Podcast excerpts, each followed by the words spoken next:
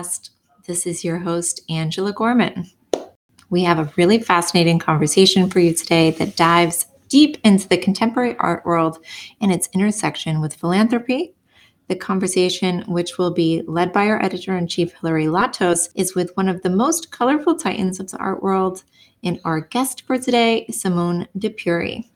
Simone DePuri is a man of many trades an art dealer, curator, photographer, art market expert, and last but not least, a world renowned auctioneer. He's also the founder of de Pury, a community built around the passion of discovery and collecting. With decades of experience, Simon is actively involved in charity auctions, having raised billions of dollars for numerous charities and cultural institutions around the world. A recent article pointed out that he's known as the Mick Jagger of auctions due to his ability to make the sales room buzz with excitement, resulting in skyrocketing selling prices. He is the real deal. So, whether you're a seasoned collector or simply a lover of art, I welcome you to listen in. And before I let Hilary kickstart her conversation, I would love to give our audience just a little inside look at Simon's world with some rapid fire questions. Are you game? Yes. All right. A song you're listening to on repeat. Ooh.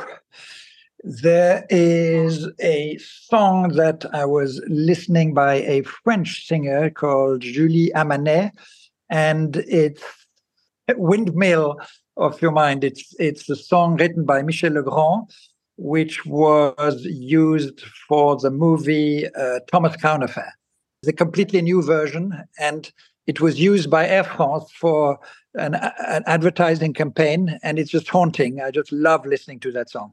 The craziest or most fun auction you've ever led? The craziest one was maybe an amfAR auction when uh, uh, Madonna j- uh, offered to uh, sell one hour in the gym with her and there was frenetic bidding in the room for it and then eventually one uh, the highest bidder prevailed at 1 uh, million euros and then the uh, underbidder looked extremely disappointed and so uh, madonna was asked by leonardo dicaprio who was in the room if she would donate a second hour in the gym and she agreed so which brought the total to two million euros. And then a third person uh, was uh, said he was prepared to pay a million euros as well. So, in other words, uh, a, a, gym session with Madonna raised three million euros for amfAR. And when things like that happen, it's true magic, and it's also of course, fantastic when uh, people are so generous. Not only the artists donating the works, but also the people, of course, acquiring these money can't buy experiences. Favorite city for shopping or looking at art? Favorite city? I love uh, Tokyo. Uh, Tokyo is a magic city. Uh, it's never asleep. I love the contrast between the contemporary and the timeless Japan, and they live very well side by side. And uh, Tokyo is a city where you're always stimulated and excited. If you could resurrect one artist from history, who would it be? Well, uh, probably Picasso. I mean, it's not, uh, you know, I, that long ago that he passed away, and and he's very, very present in our lives, and uh, his, we can uh, appreciate his work in so many places. But I never had the privilege of meeting him, and uh, yes, it, uh, this is somebody I would love to meet. And then describe your life in three words passion, passion, and passion. Love it. Which is the engine of my life. That's absolutely fantastic. Thank you, Simon, for entertaining me there. And I hope everyone really enjoys what's up next. Hillary, you can kick off your conversation with Simon. Thank you so much. Simon, I wanted to give our readers a little bit of background about how you started in the art world and uh, how you got to where you are and what you're doing right now. Yes, well, I've spent all my uh, professional life in the art world and the art market in particular. Uh, when I was a teenager, I was dreaming of becoming an artist myself. I then tried to become an artist. I went to the Tokyo Academy of Arts and studied Japanese brush painting. And uh, I rapidly saw that maybe I was not as great an, an artist that I had expected to be. and so the next best thing became to uh, get into the art market. And I had a, I grew up in Basel in Switzerland, and uh, one of the world's leading dealers were based in Basel at the time, Ernst Beyeler, and he gave me some advice and helped me to get into the market. And I started with a Swiss auction company in Bern called Galerie Kornfeld, and then I joined Sotheby's, and so on and so on. So uh, I feel very privileged to be active as an art dealer, as an auctioneer, as an advisor, as a curator, and um, have been active in this market for many, many years now. So, how do you feel it's changed? Uh, in how do you, the secondary art market? What kind of opportunities do you see right now? And especially for emerging artists and nfts and how is the digital token played into art sales and the way that the trajectory it's experiencing right now? So the art market has become truly global. You have collectors all over the world and uh, you mentioned you know digital art which is the big uh, addition, I would say, to the art market uh, with the advent of the NFTs, uh, which really got a lot of traction a year and a half ago when one NFT sold for $69 million. And that, you know, got everybody's attention. And uh, nowadays, artists have many, many ways of expressing themselves, and they can use all the new technologies to express themselves.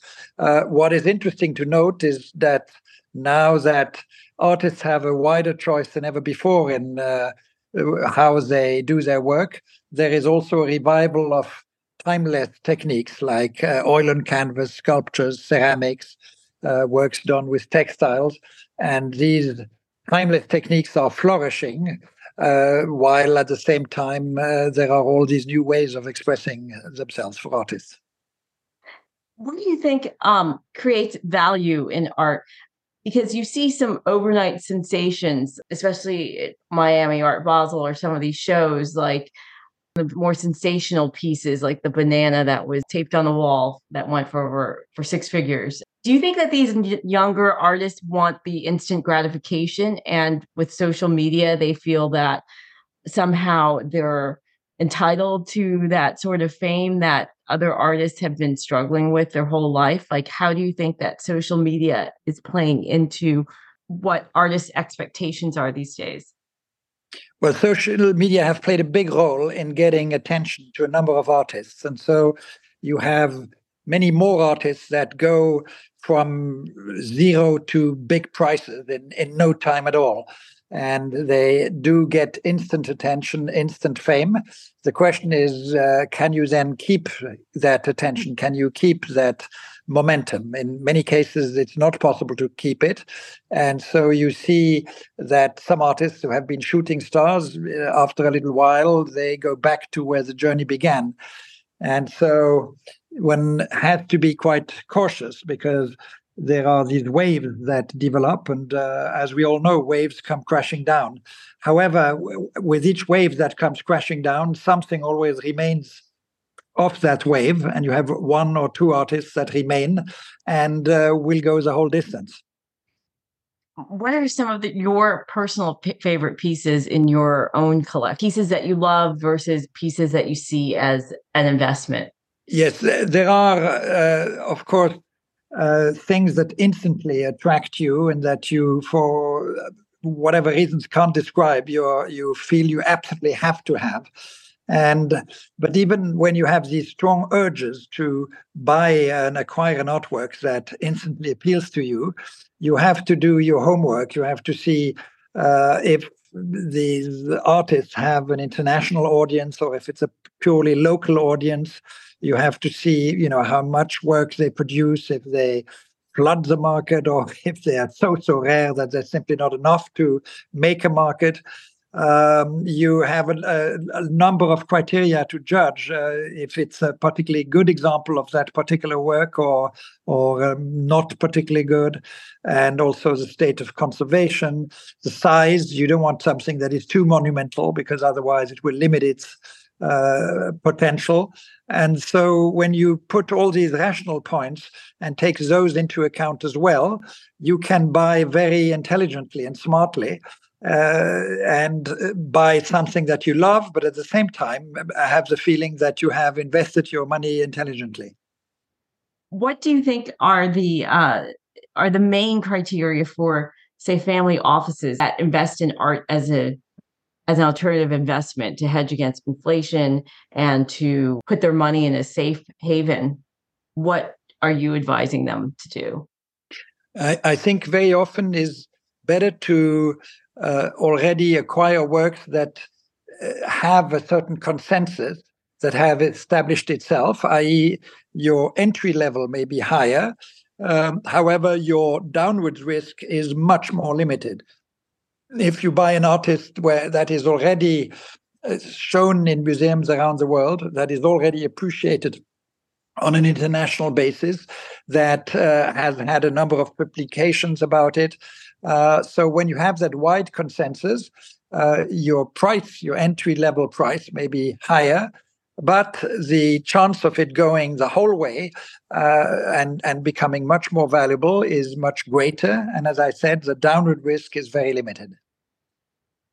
Very true. And then, what are your thoughts on uh, the freeports to buy art, leave them there, avoid taxes? How do you think that that would play as art as an investment? And do you advise your clients to do this? Well, a lot of uh, big collectors have homes in various countries and various jurisdictions. And very rapidly, when you start collecting, you know, first you put it on your walls, but very rapidly you run out of walls. And then comes the moment when you ha- start storing some of your works. And uh, I know some collectors who uh, store their works and then they change the hanging in their homes uh, on a regular basis, or they have not decided yet where they are going to hang a work in, in, in which ones of their homes. And so until they have created a space in one of their homes, they put it into a storage space. And so a, a Freeport uh, that you're alluding to is a tax-free zone uh, where you uh, store these works until you have decided in which country you want to uh, have those works. And then you pay of course the import duty for those works when you bring it into that relevant country. And then what about the having that as a tax advantage for buying and reselling?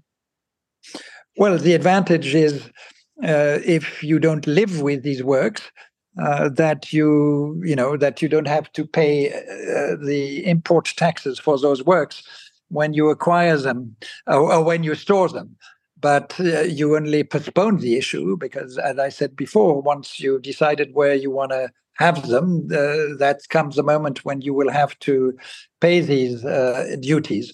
So you know it's just an additional way of storing works in highly secure environments and um, if you do not live with the work. So it's it's a great advantage to be able to store a work in such conditions. Of course. And tell us a little bit about uh, de Pury. That's your latest project, correct? So uh, with de Pury, we do a number of uh, primary market online auctions. Primary market means it is the artists themselves that consign those works. And 100% of the Hammer Price goes to the artist and to the galleries championing their work, to the galleries representing them. And we uh, take a, a, buyer's premium and we pay also a, a percentage, 3% in each case, to a charity that is uh, linked to the theme of the auction. So we had an auction called Women Art Done in Times of Chaos, uh, done by female artists during the years of the pandemic.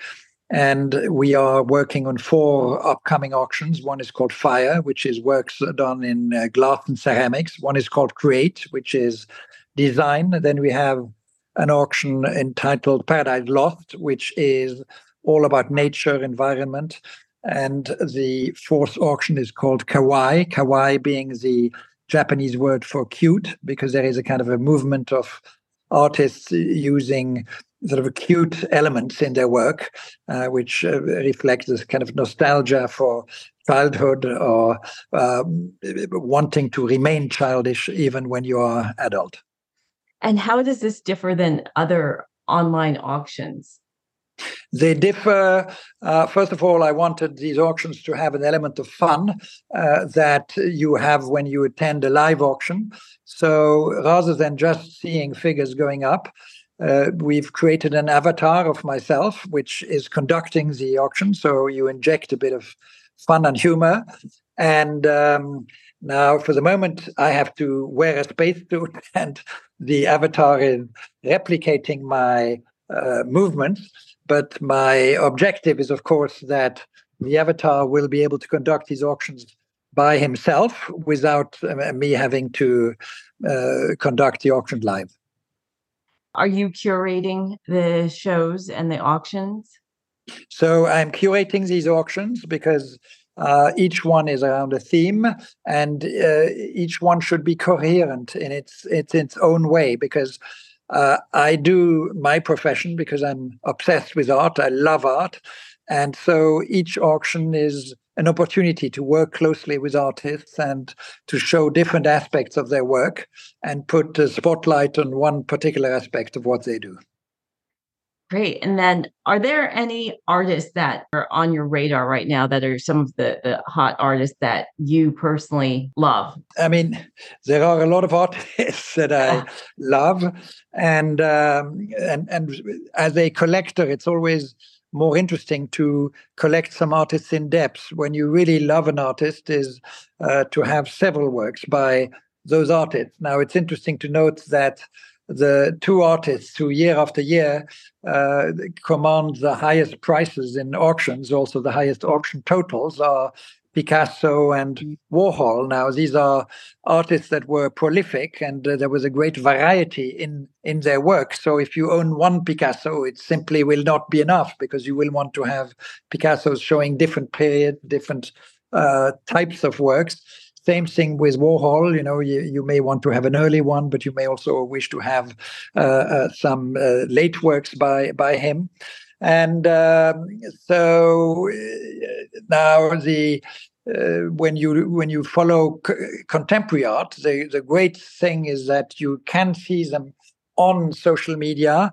You can follow what they do, and you really see how they develop, how they grow, uh, and it, uh, that's what is, in a way, the most exciting part because you don't have the distance that time gives you. Because when you buy later, it's easier, as we've said earlier, and you can make more informed decision. But the true adventure, of course, is to follow what's happening right now because art never stops in the same way that music never stops. And I just love to listen to every week to what the latest new songs are that have just come out and have just been released. And same thing in art. Uh, it's fascinating to see in real time what's just been created. How do you feel that AI, now that you're talking about it, you're you know seeing it created in real time, how do you feel that AI is going to be influencing art and either from the way that we collect or the way that art is made? Well, I have I'm a strong believer that the new technologies, in particular blockchain, will have a huge, huge impact in, in a way, linking uh, physical art with uh, technology. And for instance, uh, when certain artworks need to have a certificate of authenticity, uh, very often people lose these certificates.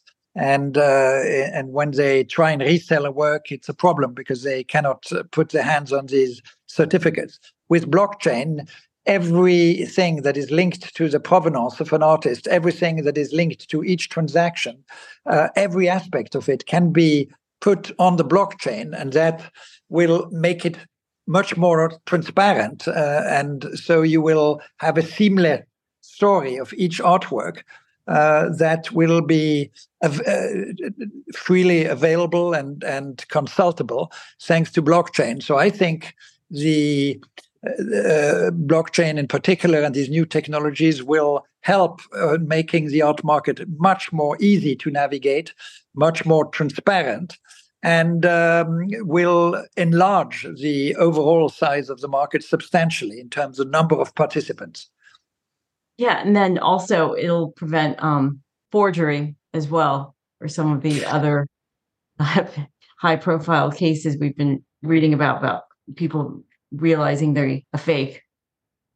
And then uh, one other additional aspect is that uh, if you own a physical work, you may then also wish to own a digital uh, token of that same work, and and and the physical work and the digital work may have a life of their own then going forward. So there are plenty of advantages of, of what is happening now. I think we are living in a very exciting period, uh, which is widening the possibilities for artists, as we've said, but for collectors in a big way. And what do you feel is um, are the biggest drivers in the surge in art prices? Like every auction, you always hear that it garnered record breaking numbers. So, what do you think are the drivers? The drivers is quality, scarcity, uh, rarity, beauty, uh, it's in a way art is the ultimate luxury. When uh, you know when when you have everything and uh, where when you are uh, beyond you know just uh, buying luxury items or uh, art lifts you to a totally different level a different dimension. Also art is the only true legacy that lasting legacy that a human person can leave. When you look at uh, great achievements of great figures in the past. At the end of the day, the only ones who outlast uh, everything else is those who made great cultural achievements. So, uh, having access to art and being able to to acquire the best is something that will go on driving us. And um, so but you have to be very careful because taste is constantly evolving. The art market will continue to go up and up, but within the art market, there will be fluctuations and movements of taste. And so you've got to keep an eye on a change of taste uh, in order to uh, invest shrewdly. Of course. And as an art advisor, what are some of the biggest trends that you are advising your clientele to uh, you you have to try and be uh, careful not to follow fashions too much because uh, I, I, alluded earlier to waves that uh, happen in the market. And you know there was five years six years ago there was uh, a real tendency towards abstraction, towards process based uh, abstraction. Now it's the exact opposite. You know, the pendulum has swung all the way the other direction. Uh, 80% or 90% of what is sought after now is figurative contemporary art. And uh, in the end, one should try and be looking at an artist uh, not if he's in the trend of what is uh, sought after right now, but just really if there is deep intrinsic quality and if it really um, is exceptional in every every way in terms of originality but also uh, every other aspect. And and does it have really the potential to become timeless? Because if you look at an artwork and you instantly think oh this is so 1960s uh, then it's linked to its time. Whereas a truly great artwork, at the end of the day, you don't instantly think, "Oh, this is uh, this and this period." You, it becomes timeless, and it has a timeless appeal to you. And in a way, it's this timelessness of art which is its magic because we all look uh, to find something that is eternal, that doesn't fade, does, doesn't go away, and uh, when art is truly, truly great, you have all of these elements. Of course. And have there been any auctions or sales that you've been part of that have surprised you? Yes, and when you prepare an auction, you uh, study the potential purchasers. You, it's like a fuzzy picture that becomes sharper and sharper the closer you get to the time of the auction. So you don't have total surprises. By the time, uh, as an auctioneer, you go on the rostrum, you know pretty well what will do very well and and what may be tough. However, uh, if there were no surprises, it would be very boring and very predictable. And that's precisely what brings all the excitement uh, to the auction world and to the market in general. Because the minute two people are obsessed in getting an object, anything can happen. And what do you do to prod more money out of people?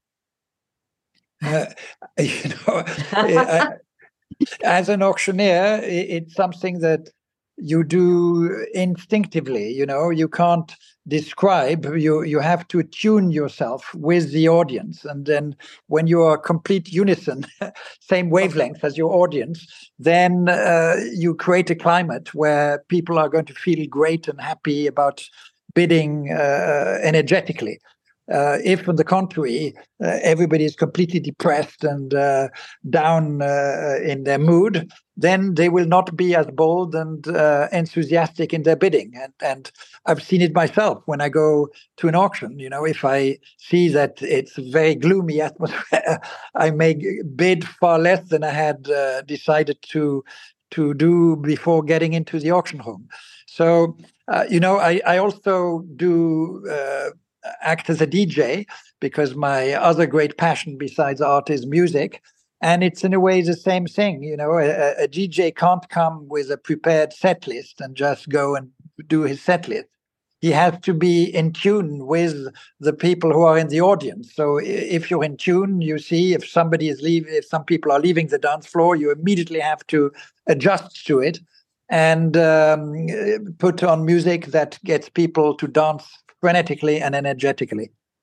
What are you looking forward to next? What are, is your next auction going to be? Cannes for amfAR? Uh, yes, I conduct a lot of uh, benefit auctions. So the very next one is going to be the amfAR Gala during the Cannes Film Festival, which is one of the biggest uh, uh, charity benefits globally. But I conduct, you know, something the 30 to 40 benefit auctions every year around the world.